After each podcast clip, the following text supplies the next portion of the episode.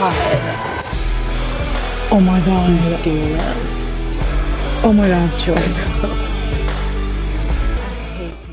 Here we go. Here we go. Here we go again. It's episode thirty. Ah, oh. Fish don't fry in the kitchen. A beans don't burn, don't burn on, the on the grill. That's right. Yeah. It took a whole lot of trying just to get up that hill. Now we're up in the building. Oh my God. I'm kidding. I was like, I can't believe you remember all the words. I, I don't know why. It was the first thing that came to my head. As oh if my... we're in the big leagues, we are not. I wish. Oh my God, that was so good. Uh, I'm hey everyone. I'm Rachel. That's Rebecca. We're identical twins who rap. love true crime. We rap. We love true crime. We love a plot twist and hate people. We do. I am telling my story today. Rachel, Rebecca will be listening. Um, is your are you on the right Wi-Fi this time? Last time Rebecca's Wi-Fi got a little dicey towards the end. Uh, no. Yes, I did. Did you check with your I T guy? Yes, I did. And I'm sleeping with him, so I trust him. I'm just kidding. He hates being you're, called an I T guy. He is not an I T slut. guy. You're a slut. You're a slut. Does Barrett know? Y'all, that... is her husband. He hates being called an I T guy. He's just good at tech stuff. I know, but people think he's actually in I T, where it's like, no, he's in home automation, guys. And uh, he's not going to fix your computer problem, which a lot of people think he is. Hey, will you fix my Wi-Fi? He's like, well, are you fucking kidding me? Oh, well, I'm one of those people now. Sorry, Barrett. It's okay. Sorry, B. Big, big week in, well, not big, big week, but I was going to say big week in true crime. Um, mm-hmm. Boy in the Box has been named. We knew that they identified him. I think we may have even talked about it in the last episode. I can't remember. But mm-hmm. now we have an actual name. Joseph Augustus Zarelli. Yeah. Oh, oh, the oldest case, one of the oldest cases in Philadelphia. Um, obviously, sixty-five years. He was found oh. in nineteen fifty-seven.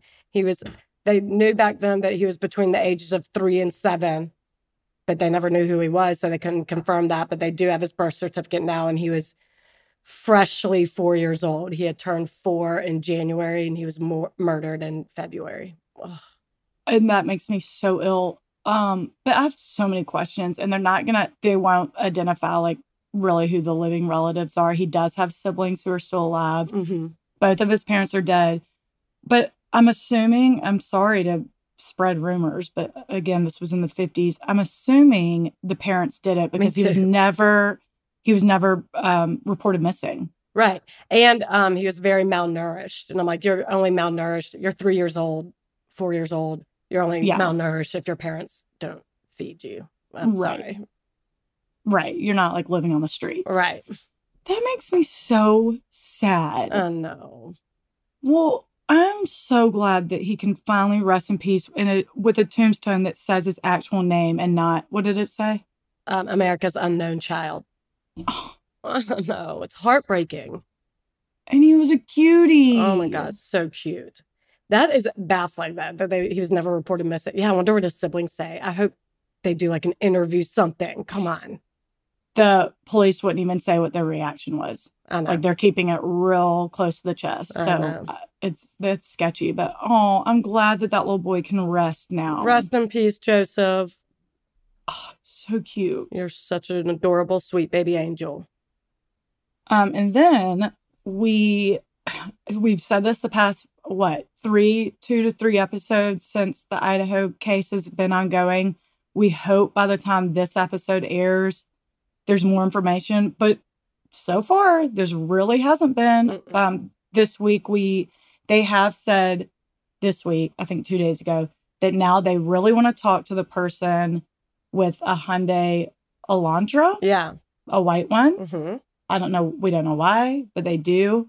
There's a lot of we've we've posted like a couple of videos on TikTok that are like things we know, because if you are in these Reddit and Facebook forums, there are rumors, hearsay, like the most insane. Like mm-hmm. my brother-in-law's best friend's cousin is a detective in Idaho, not far from Moscow. And here's what he hears. It's just, I'm like, all right, stop. Don't type anymore. Right.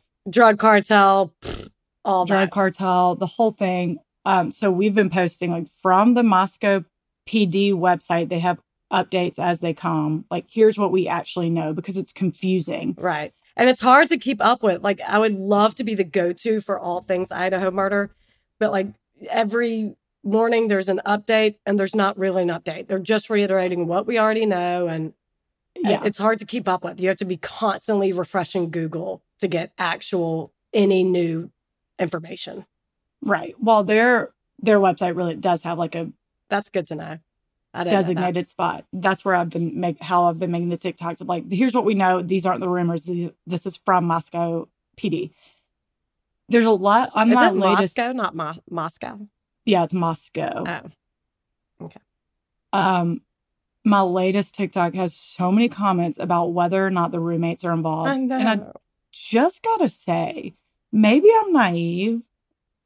I just don't think two nineteen-year-old girls or twenty-year-old girls could do something like that. And they were cleared. That's being cleared is unofficial. The police could come back and be like, never mind, they're not cleared. The person's of interest. If they had real hard evidence that they are involved, A, I don't think they would be allowed to leave town, which right. I think they're they went home to their parents' house. I'm sure they luminoled the shit out of the entire house. And like, if those girls stabbed their entire house to death, there would be blood in their bathrooms, in their rooms. I don't know. I just, I just don't, I would be shocked. Never say never. I, I will, be, my tail will be so far in between my legs right. if they are involved, but they, I don't also don't think they could have spoken to police only a couple hours later with like no wounds on their hands, like no marks. Like right. someone has posted a picture of one hand that's fine and one hand after using a knife for like hunting or something, and their hand is so red. Mm-hmm. Like it's just, I just don't, I don't know. I think there's probably a couple of things that cleared them immediately. Right. What is, can I tell you my theory? I don't know if I, I should. Sure. What if, so Kaylee had the stalker. What if that's all true?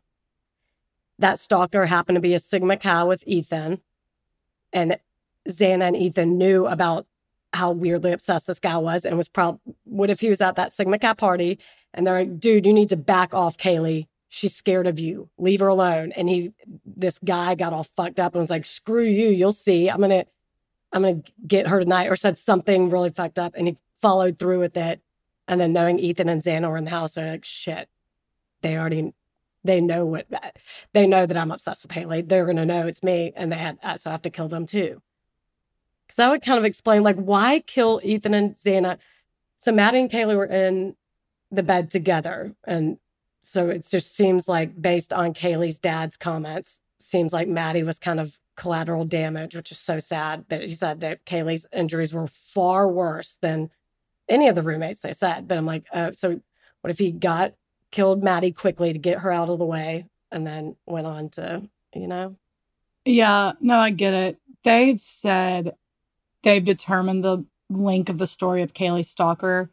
Uh, Apparently, in mid-October, she went into some local business, they haven't said what, and two guys followed her in. When those two guys got in, they parted ways, and one of them was following Kaylee around the store. Mm. She left. He stopped following her. He never spoke to her. But police found out who these two men were, so they went and talked to them. And they're like, what was your plan? What were you doing? Why were you following her around? And they said, to meet women. Oh, so, like, yeah, they're creepy. Yeah. They're creepy. But the police cleared them. Like, they're like, they had nothing, nothing to do with that. That's how the stalker story got started.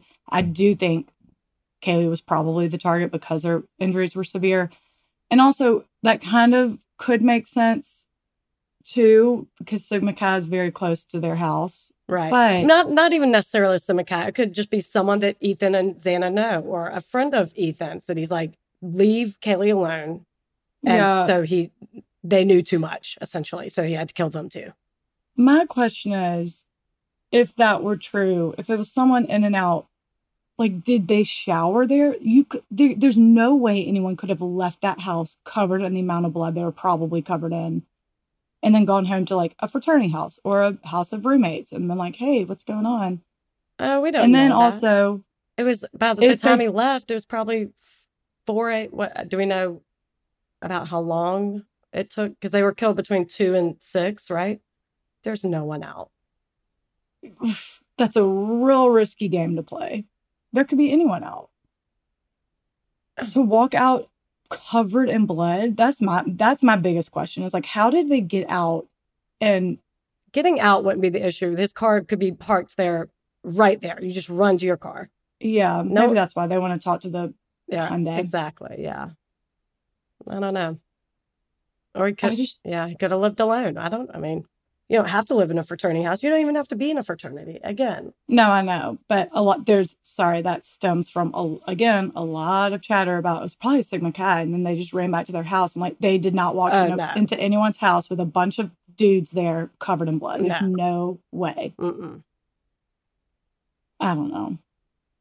I need someone to crack the damn case. And I'm I'm thinking police know more, obviously, than we do. They're not releasing all the information, but I, oh God, I know. I cannot wait to know what happened. Me neither. It's so sad. It's so sad. So senseless, as they all are. Um, this will be airing December fifteenth. That's the Christmas holiday. We've been watching all the holiday movies. It just puts me in a good mood. Mm-hmm. I've been putting on like Charlie Brown for the kids and the Flintstone Christmas, y'all. I'm so we, yeah, I'm so nostalgic over the Flintstones Christmas.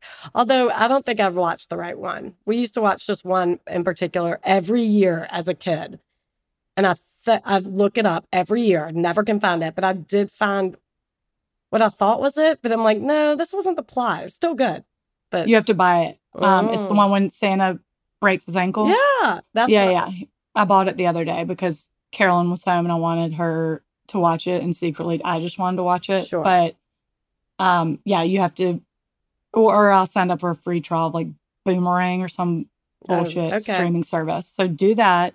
It puts you in the spirit. Ugh, happy holidays, everyone. Now let's talk about murder. Oh, Jesus. Let's, though. I was literally typing this at like four in the morning, and like a Hallmark Christmas movie came on. I was like, oh my God, cheesy and fun. And I was like, and then, and then. He stabbed him thirty-five times. Mm-hmm. It's ridiculous, but, but really, let's talk about it. Let's. Okay. Again, this is Rachel, and I'm telling y'all about the Eastburn family murders. Mm, oh yeah. I, I know somewhat of this. You're a bitch. I'm sorry. I just take my craft very seriously.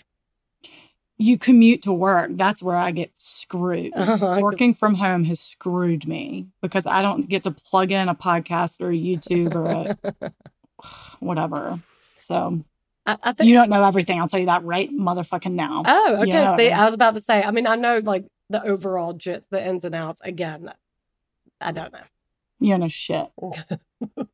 We'll see about that.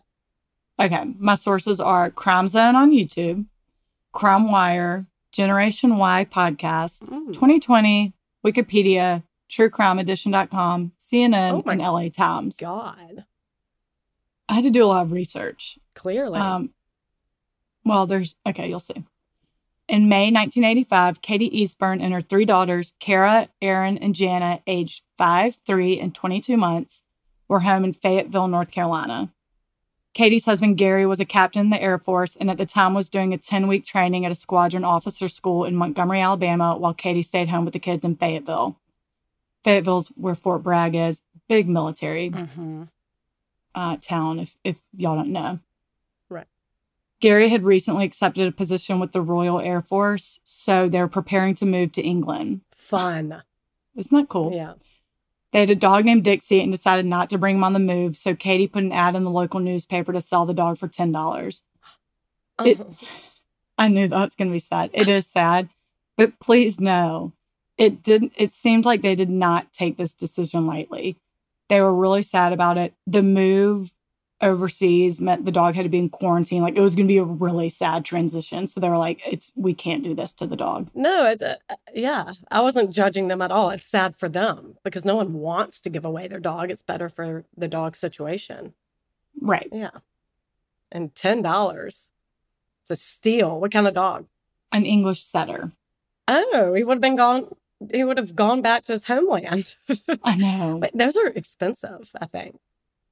I don't know anything. I don't know nothing about nothing. Yeah, I don't really either. Okay, well. But I do think they, yeah, I think that's a very good breed. Yeah. I don't know. Yeah. Um. So it, it the ad goes out in the newspaper, English setter, Dixie, for sale for ten dollars. Tim Hennis, a twenty-seven-year-old Army sergeant based at Fort Bragg, responds to the ad, and on May seventh, he came to get the dog. On May eleventh, before you ask, I just could feel this coming. It's nineteen eighty-five. I know. No, you didn't. Yes, I did. I knew that. Otherwise, I would have been like, ten dollars? No, I knew it was in the eighties, and ten dollars is one hundred seventy-five now. Probably. I have no idea. I just felt it coming because you always say, wait, sorry, what year is it? I do always ask that. I do that too. It's nineteen eighty-five. So on May eleventh, nineteen eighty-five, Gary is at a payphone in Montgomery waiting on Katie to call. This was something they did every Saturday night. Very standard routine. This is their plan. So when she doesn't call, Gary's worried that something's wrong and he calls the police to go over there. What a good husband. Wait, she calls from a payphone? Every Saturday night? She calls from a, her home phone to the payphone every Saturday night, and he waits by it. Yeah, it's the eighties. I don't know. I don't, how do you know the payphone's number? Or like, how did, how did I think they were the payphones had numbers on them? They did. How did we know that? How did we do that? There's still a payphone next to my kid's daycare. So I'm gonna look at it. Look at it. Tell me the number. I'll call it, and you answer. Okay. This Saturday night. Kidding. Don't poke fun at the Eastburns. I'm this not. Is how they do- I'm kidding. No, I was just kidding. I wanted to guilt you. I'm just kidding. I just didn't remember that's how they, that, that's how we did it back then. Anyway. In eighty-five, we were negative two. You didn't do it any sort of way. I know. Any way. Okay. Forget the payphone. I'm sorry. He, she, yeah. It never rang. Um. So he's worried. He calls the police to go over there. Police show up at at their home, but nobody's answering. It seems like no one's there, so they leave a note on the door telling Katie to call Gary.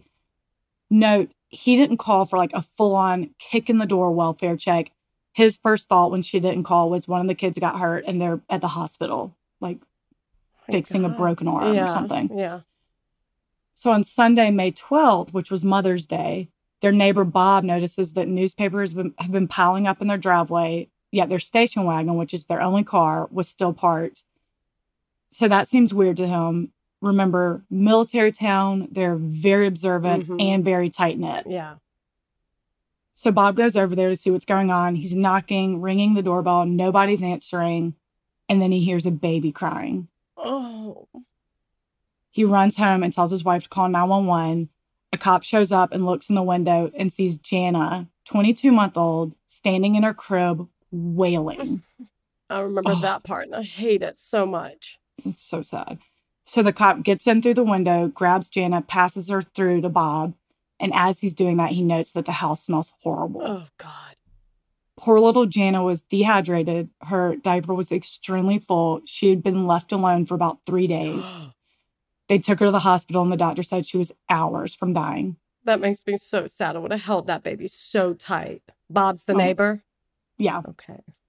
Detectives Robert Biddle and Jack Watts show up to search the home. They find a pair of jeans and some buttons from a shirt and women's underwear on the floor in the living room. Mm. Trigger warning. Oh, God. They find five-year-old Kara in her bed under a blanket. No. She was dead. No. In the primary bedroom, they find three-year-old Erin dead on the floor on one side of the bed. And on the other side of the bed was Katie, also dead, naked from the waist down. Oh, my God. They were all stabbed and beaten to death. Oh. Katie was also raped. Oh, man. They call Gary Eastburn, and they don't want to tell him over the phone, so they only tell him there's been a death and he needs to get home. Oh, my God. Gary is not a suspect since he was in Alabama at the time, so they really don't have anything to go off, off of, except that Gary knew that someone bought the dog, but he didn't know who. Mm-hmm. Their only true witness is twenty-two-month-old Jana. Can you imagine? We both have kids that age. What if an investigation was up to Britton or Carolyn? Oh, my God. Poor angels. I mean, it couldn't be done. That is not a, that's not a witness. They can't. Right. Yeah, too young. But yeah, they they do bring in a child psychologist to talk to Jana. And at one point she says, hide from the burglar. He's going to come get me. And she, this is all on tape. She also says, shh, don't say anything. So the child psychologist concluded that Jana likely didn't see anything, but she probably heard stuff. Detectives also figured that the killer may not have known that Jana was in her room. Other- otherwise, she probably would not have been spared. Maybe she was asleep, or based off of what she told the psychologist, her older sisters may have hidden her in her crib. Oh, my God. Hidden her in crib. She was probably, it was during the night? She's probably already in her crib. Yeah, we don't know. Okay. I, I figured that, too, but she said, hide from the burglar. He's going to come get me. And then, shh, don't say anything. Yeah, maybe she slept with her mom that night or something. Yeah, and the kid, then the older girls took, took care of her. It's oh, just like, God, really hurt, hurts. Um, so they have some evidence. They found fingerprints, hair, both head and pubic. Mm. There were shoe prints, and they did luminol and found blood all over the walls. It appeared the person who did this attempted to clean up. Mm. The next day, a witness comes forward. Patrick Cone contacts police and says he was walking by the Eastburns' home around three thirty a.m. Friday, May tenth. Mm-hmm. He lived in the neighborhood and walked to work every morning, and he was a janitor, so he had to be there uber early, so this is not unusual. Right. That he was walking at three thirty in the morning. Uh-huh. He said he saw a tall white man with blonde hair, wide nose, and mustache leaving the Eastburns' home with a bag. The man even spoke to Patrick, saying, getting an early start this morning. Mm. He was wearing a beanie, jeans, a black members-only jacket, and was getting into a white Chevy Chevette. Wow. Patrick really took a notice to this man. Wide nose. Golly, how big was this guy's nose if you noticed it at three a.m.? I, I know. I kind of don't see it. But um, I know. Very... well. It was three thirty a.m. He probably never sees anyone out. So it just Yeah, he's the out. only person to notice. Yeah. Yeah. So police drew up a sketch based off of this. Detectives then have Gary walk through the house with them to see if anything's missing. He notices that Katie's A T M card and a piece of paper that she kept the PIN number on were both gone. So detectives need to determine exactly when the murders happened so they can look for any charges after that date. Mm-hmm. They look at the newspapers that were piling up in the driveway, and the first one was May tenth, which matches up with Patrick's story. Oh, yeah. On May fifteenth, detectives put out an alert on the news that they need to talk to whoever drives a white Chevy Chevette and recently bought a dog. Mm-hmm. Tim Hennis is at home eating when he sees the alert on the news, realizes that the woman he bought the dog from is the same one who was murdered. Oh, yeah. So he, his wife, Angela, and their baby, Christina, go to the police station. They have like a newborn baby. Mm-hmm. Police are immediately suspicious of him because he looks exactly like the sketch. A giant nose. I, I pictured the, um, like a character caricature on the, like that you draw on the boardwalk with the big features and yeah. just having a big ass nose. No, it's not even big. I don't know. I don't see it, but okay. Well, I picture a cartoon character. Well... then do that. They start interrogating him, obviously. And Tim says he did buy the dog and picked him up on May seventh, just before nine p.m. He told Katie he wanted to make sure Dixie got along with their other dog. So Katie was like, that's fine.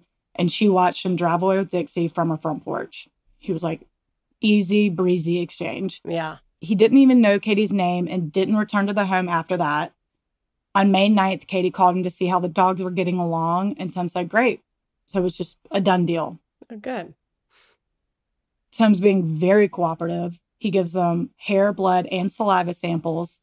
He also gives fingerprints, palm prints, and he's at the police station for seven hours for questioning before they let him leave. Oh, geez. Okay. After that, they bring Patrick Cone to the station for a photo lineup. Patrick immediately picks out Tim and says it's definitely him because he remembers his wide nose. I'm telling you, I don't see it. They also ask him to pick out his car, and again, he immediately picks the right one. So they get a warrant and arrest him. Mm. After that, other people start coming forward saying they saw a white Chevette at the Eastburns' home on May ninth, and things really don't look good for Tim. But he was picking up a dog. Yeah, you saw it. Because No, he, was... he picked him up on the seventh. Oh, that's right. Okay. Why would he be there on the ninth? Weren't Chevettes just like all the rage in the eighties? Dunno. Everyone had one. Well, okay, we'll see. Yeah. Things really aren't looking good for Tim, though. Yeah. Here are a few more things they discover. There are two withdrawals from Katie's A T M card of one hundred fifty dollars each, which was the maximum withdrawal amount. Coincidentally, Tim's rent was due the following week, and his rent was, guess, three hundred dollars. Just about three hundred dollars. Mm. They then learned from neighbors that the weekend of the murders, Tim was burning contents in a fifty-gallon barrel in his backyard. Oh, they Tim. Know, they don't know what he was burning. They also discovered that he not only had a members-only jacket, but he took it to the dry cleaner on May tenth. Oh, Tim.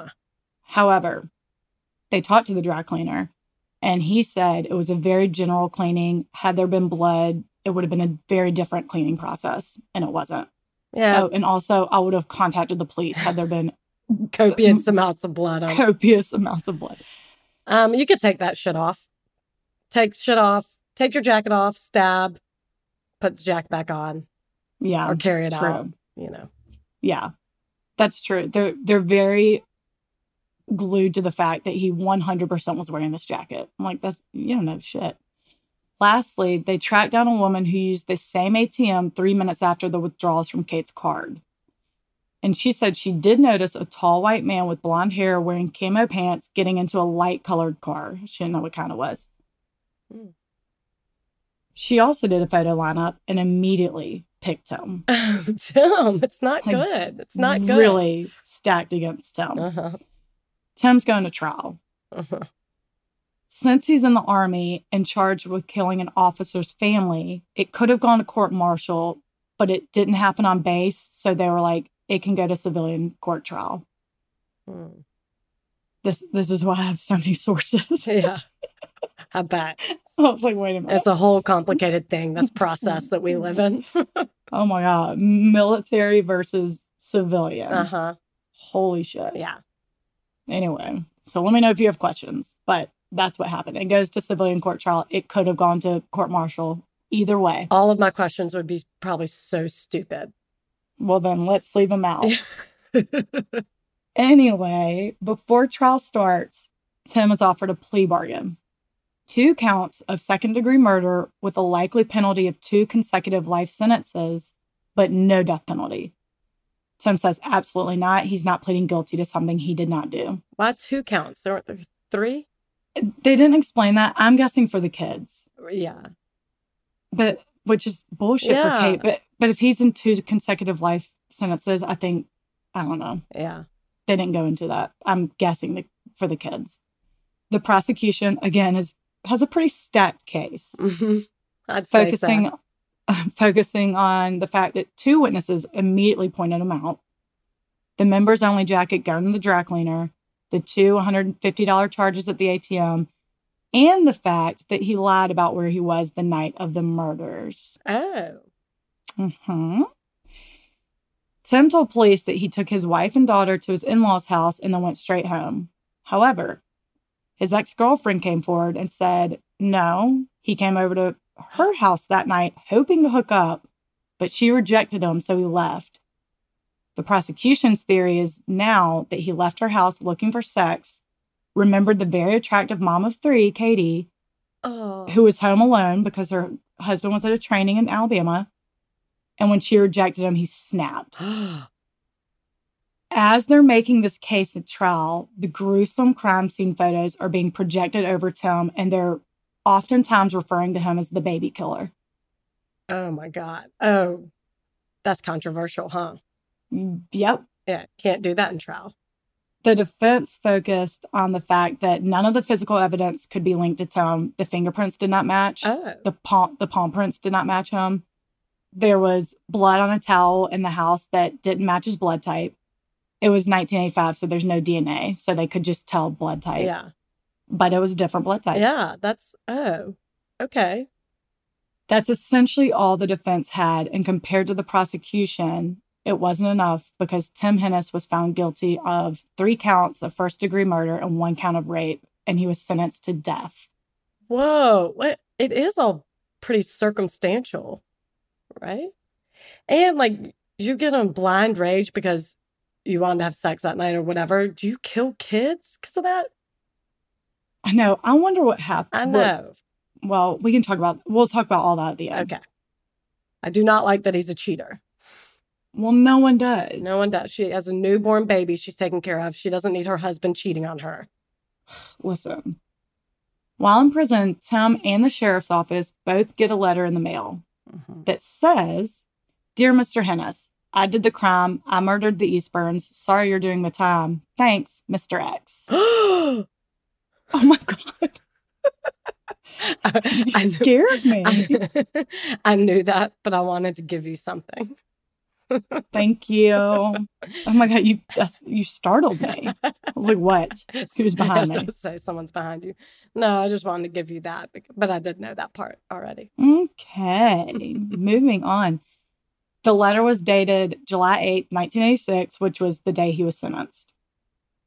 In nineteen eighty-eight, after two years of being on death row, Tim's defense attorney appealed his case on the grounds that the images projected over Tim's head, pretty much the entire trial, greatly influenced the jury's decision, and the state Supreme Court agreed. Yeah, I mean, I do too. You can't call him a baby killer. Yeah, yeah, with the pictures of oof, right, gruesome crime scene photos just over his head. So they overturned the verdict, and Tim gets a new trial. Mm. The prosecution, again, focuses on their two witnesses, Patrick Cone and the woman from the A T M. No, we don't know her name, by the way. Okay. But both witnesses are back, better than ever. But this time, the defense goes all out because they learned a lot of new information between these two trials. For starters, they discovered that a few months before the murders, Gary and Katie had been receiving weird phone calls, usually sexual in nature, from a man asking for Katie by name and, like, saying he was about to come over. Oh, I'd say yeah. that. I did not know. I don't remember that. They also discredit the two witnesses. Mm-hmm. Patrick Cone had been in a little bit of a trouble in between trials. Nothing, like, no gnarly crimes, but things like public intoxication. But charges against him were always dropped. So he'd brag to people that they can't arrest him because he was the star witness in the Hennis case. So they he would, like, get arrested and be like, yeah, right, y'all need me. Oh, y'all aren't gonna t-. Like, just, just bragging. Oh. He also said the night that he saw Tim Hennis was a very clear night. Stars were out, but it was actually overcast, which oh, I'm like, come on. That is not, a, that adds nothing to de- the defense to me, but whatever. Yeah. Like, sorry, I got the weather wrong. Come on. Right. They like got a meteorologist. It's, I'm like, that was, what a waste. They are grasping at straws here. In the situation with A T M, they argued, and this was my very first thought when I read it, three minutes is a really long time between two A T M charges. Oh, uh, yeah, I guess it is. Tim Hennis was likely not the man she saw in the parking lot when she was using the A T M. If he used it three minutes before her, he was probably gone. They then set a timer in the courtroom for three minutes and made everyone wait, and it's a really long time. But... So they think she saw no one? She's lying? No, they think she, someone... But they only had the two receipts. Tim Hennis's, and then there was no one in between, right? Oh, I did not drive to Fayetteville to case this A T M, but I'm picturing it in like a shopping center or something else around it where she probably saw a man in the parking lot. He may not have used the A T M. Oh. And was like, oh, yeah, I saw a man. Because the other thing is she pointed him out immediately, but by this time, his face was all over the news. Oh, so okay. She saw a line. I was like, oh, yeah, that guy. I've seen him. His face was all over the place. Yeah. So that's how I picture it. I don't know where this A T M was, but I think she was probably walking up to use one and saw a man that resembled him somewhere right. in the parking lot and was like, oh, yeah, that must have been him. Oh, yeah. Okay. Obviously, they went back to the evidence saying the blood on the towel didn't match, the hair didn't match, the fingerprints didn't match, the palm prints didn't match. And this is what they did not know. The footprints out, found outside the house were from a shoe that was three sizes too small for Tim. Oh, God. I don't remember any of these details. I know I keep saying that, and I'm sorry, but God. I'm trying to piece it together in my mind, and I'm, this is baffling. Okay. Yeah. The prosecution again brings up how Tim dry cleaned his members-only jacket the day of the murders, and that's sketchy. So the defense bought a members-only jacket, covered it in blood, had it dry cleaned, and then put luminol on it, and it lit up. Oh. You could see all the blood. Mm-hmm. So they then put luminol on Tim's jacket, and nothing. Mm-hmm. But again, I'm like, so he wasn't wearing the jacket then? Right. I don't know. The I'm jacket like, that... is, you take it off, you put it on, that's how it works. That's how clothes work. So that's how, yep. And Tim knew that. Yeah, see, he was one of those smart fellas who knew that clothes come on and off. Uh-huh. The final hoorah for the defense is a brand new witness. This is crazy. A man named John Rapal. Don't know if I'm saying that right. Mm-hmm. He came forward and said he lived down the street from the Eastburns and often had trouble sleeping. And when he did, he would take strolls around the neighborhood, usually around three a.m., and he almost always wore his beanie and members-only jacket. Oh. The kicker is he looks exactly like Tim Hennis. He's tall, blonde, has a mustache. It, I mean, you one hundred percent would confuse him. It's insane. Why the F he didn't come yeah. forward during the original investigation? Who knows? You are not only wasting time, but taxpayers' dollars, sir. Come forward. I mean, didn't think that was important a couple years ago, punk? Right. Does he remember so, talking to Patrick and saying early start this morning or whatever? No, uh, well, no. Yeah. He didn't He didn't admit to any of that. But, I mean. Come on. That's a little crazy. The jury deliberates for two days, and on April nineteenth, nineteen eighty-nine, they find him not guilty, and Tim Hennis is free to leave the courthouse with his wife and daughter. Wow. Tim was honorably discharged from the Army, but after he's released, he re-enlisted, serving in Operation Desert Storm and Somalia. He was promoted multiple times, and in two thousand four, he retired as a Master Sergeant. Wow. Yeah. He, very good marks in the Army. Yeah. He moved to Washington with his family. At this point, he and Angela also had a son. Mm-hmm. Tim was a scout leader. Like, he was just living the good, wholesome family life after being wrongfully accused of murder. He went on to become an advocate for people who were wrongfully accused, making public appearances with other former inmates to discuss how wrong the justice system can be. Scott Wisnett, a former editor and courtroom reporter from Wilmington, wrote a book called Innocent Victims about the Eastburn murders. Scott interviewed Tim for it. They were promoting it all over the place, like making it a big deal. Ultimately, there was a T V movie about it. Oh, what was it called? Innocent Victims. Oh, okay. Go figure. I know, sorry. Scott even started teaching seminars about advanced criminal intelligence techniques and using the Eastburn murders as a case study about how investigations can go wrong and the new technology that can now solve cold cases. Things like D N A, obviously. Right.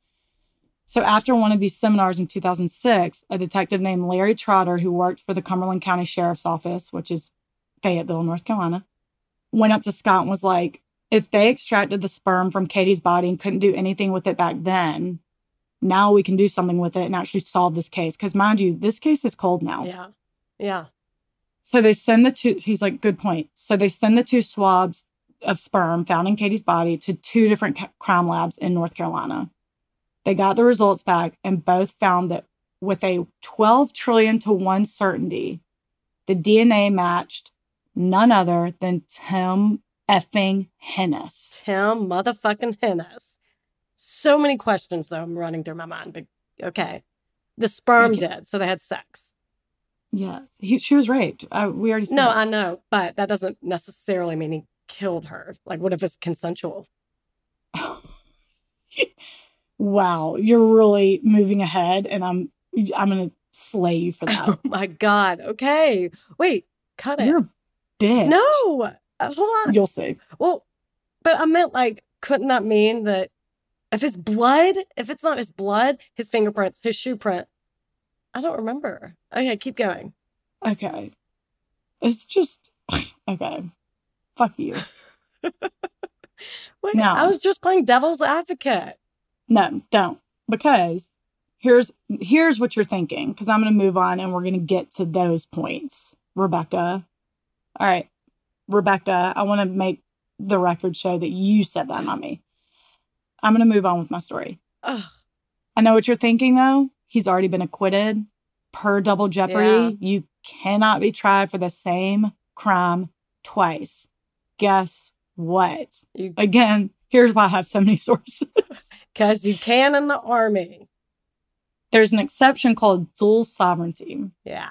The state could not take him back to trial. That is double jeopardy. Right. But because the federal government is considered a sovereign authority, it's separate from the state. And since he reenlisted in the Army like an idiot, the case can be retried by court-martial. Yeah. So two years after his retirement, the Army called him back into active duty just to arrest him and charge him, charge him with the murders. Nice. There's a lot of online debate about this and how fair it was, especially the, quote, loophole to double jeopardy. But what can you do? It's in the Constitution, and it finally works in the favor of children who are victims of a violent crime. Oh, good.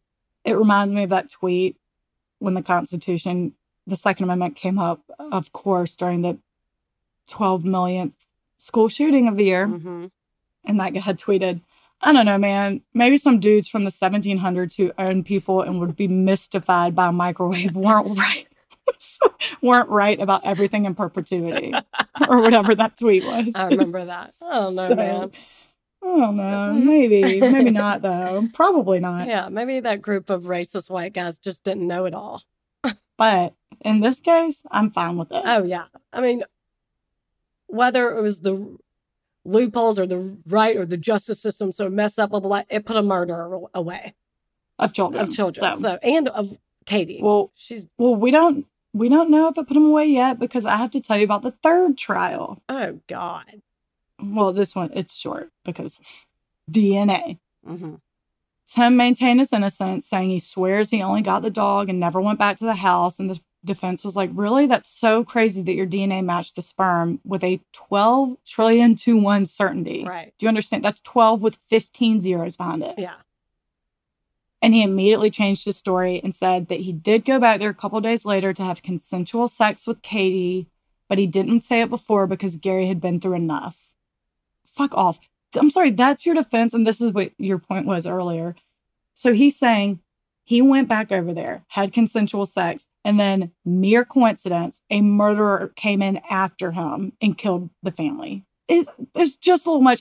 And a lot, the defense got a lot of flack for this because an entire family's been murdered. And now you're going to drag Katie, the victim's name, through the mud, no, saying she was cheating right. on her husband. Screw that. You're absolutely right. I'm sorry. I was just playing the devil devil's advocate. If I were a mm-hmm. listener who never heard the story, and maybe I I didn't remember Tim saying that, but maybe I like subconsciously did, and it was playing it in my head, and I didn't know if that was true or not. So mm-hmm. no, absolutely You're- not. That would be ridiculous. I just kept on the blood, the shoe print, that whole every other thing not being his. I'm like, wait, I, well, I'm baffled. And I'm sorry. No, of course not. And of course it's him. And of course, all the things.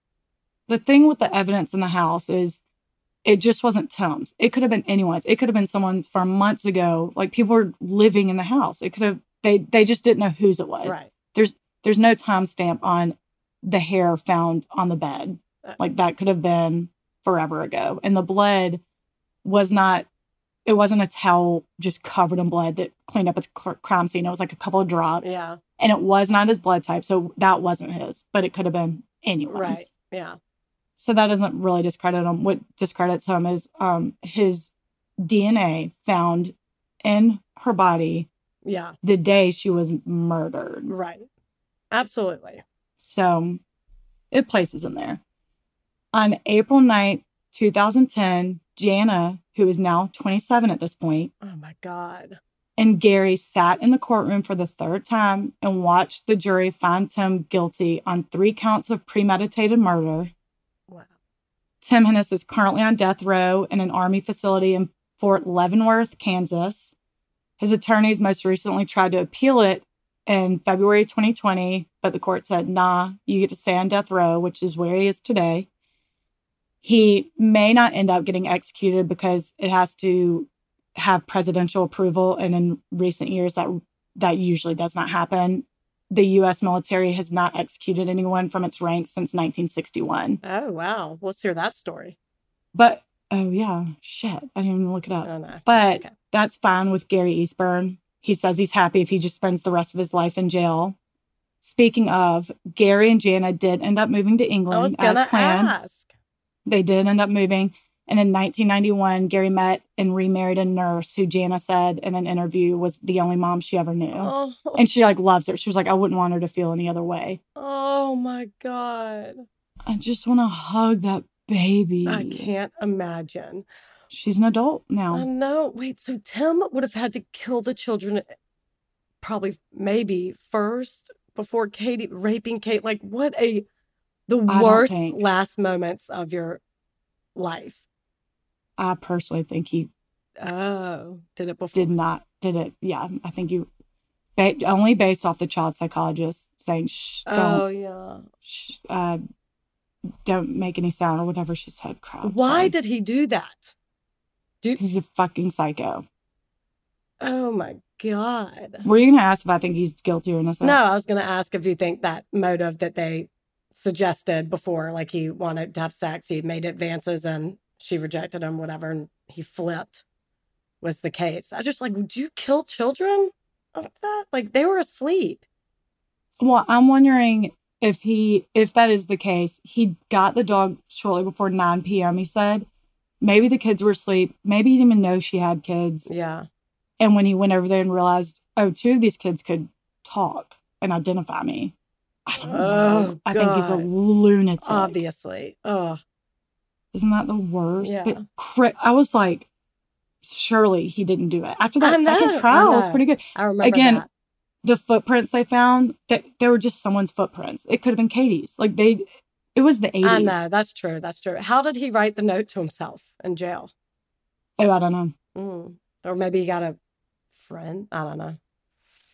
That's interesting. I don't know. I'll post the note. Oh, okay. Please do. It's very bad handwriting. Boys usually do have bad handwriting. Generation Y theorized that he used his... Uh, left hand? His Well, I don't know if it was left hand or right hand. His less dominant hand, mm. I'll say. Yeah, probably.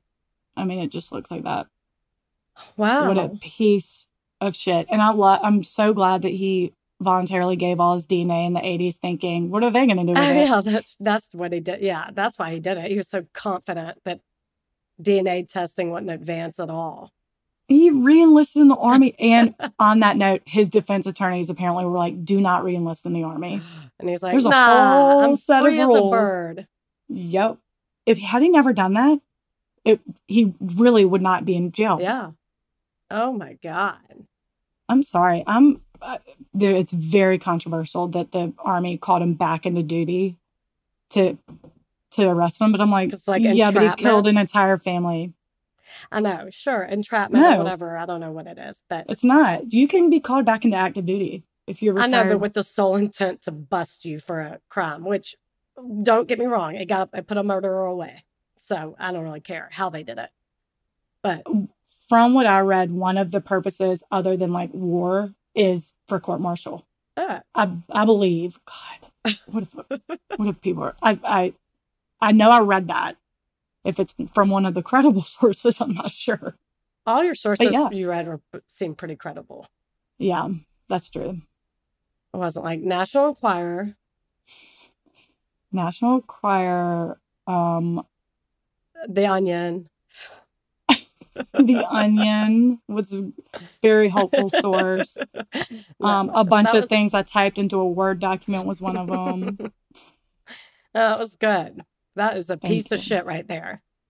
With that said, I, mine has a hint of a Army kind of military grade level of it next week. Oh, just a very cool. small one. I'm doing okay. Megan Landowski, but you'll see. You don't know oh. shit. That's what you think. And neither do you, listeners, so do not Google. Ooh. Just kidding. Um, all right. Well, thanks, y'all. Thanks, y'all. Join our Patreon. Follow us on the social medias. You know what to do. You know. Bye.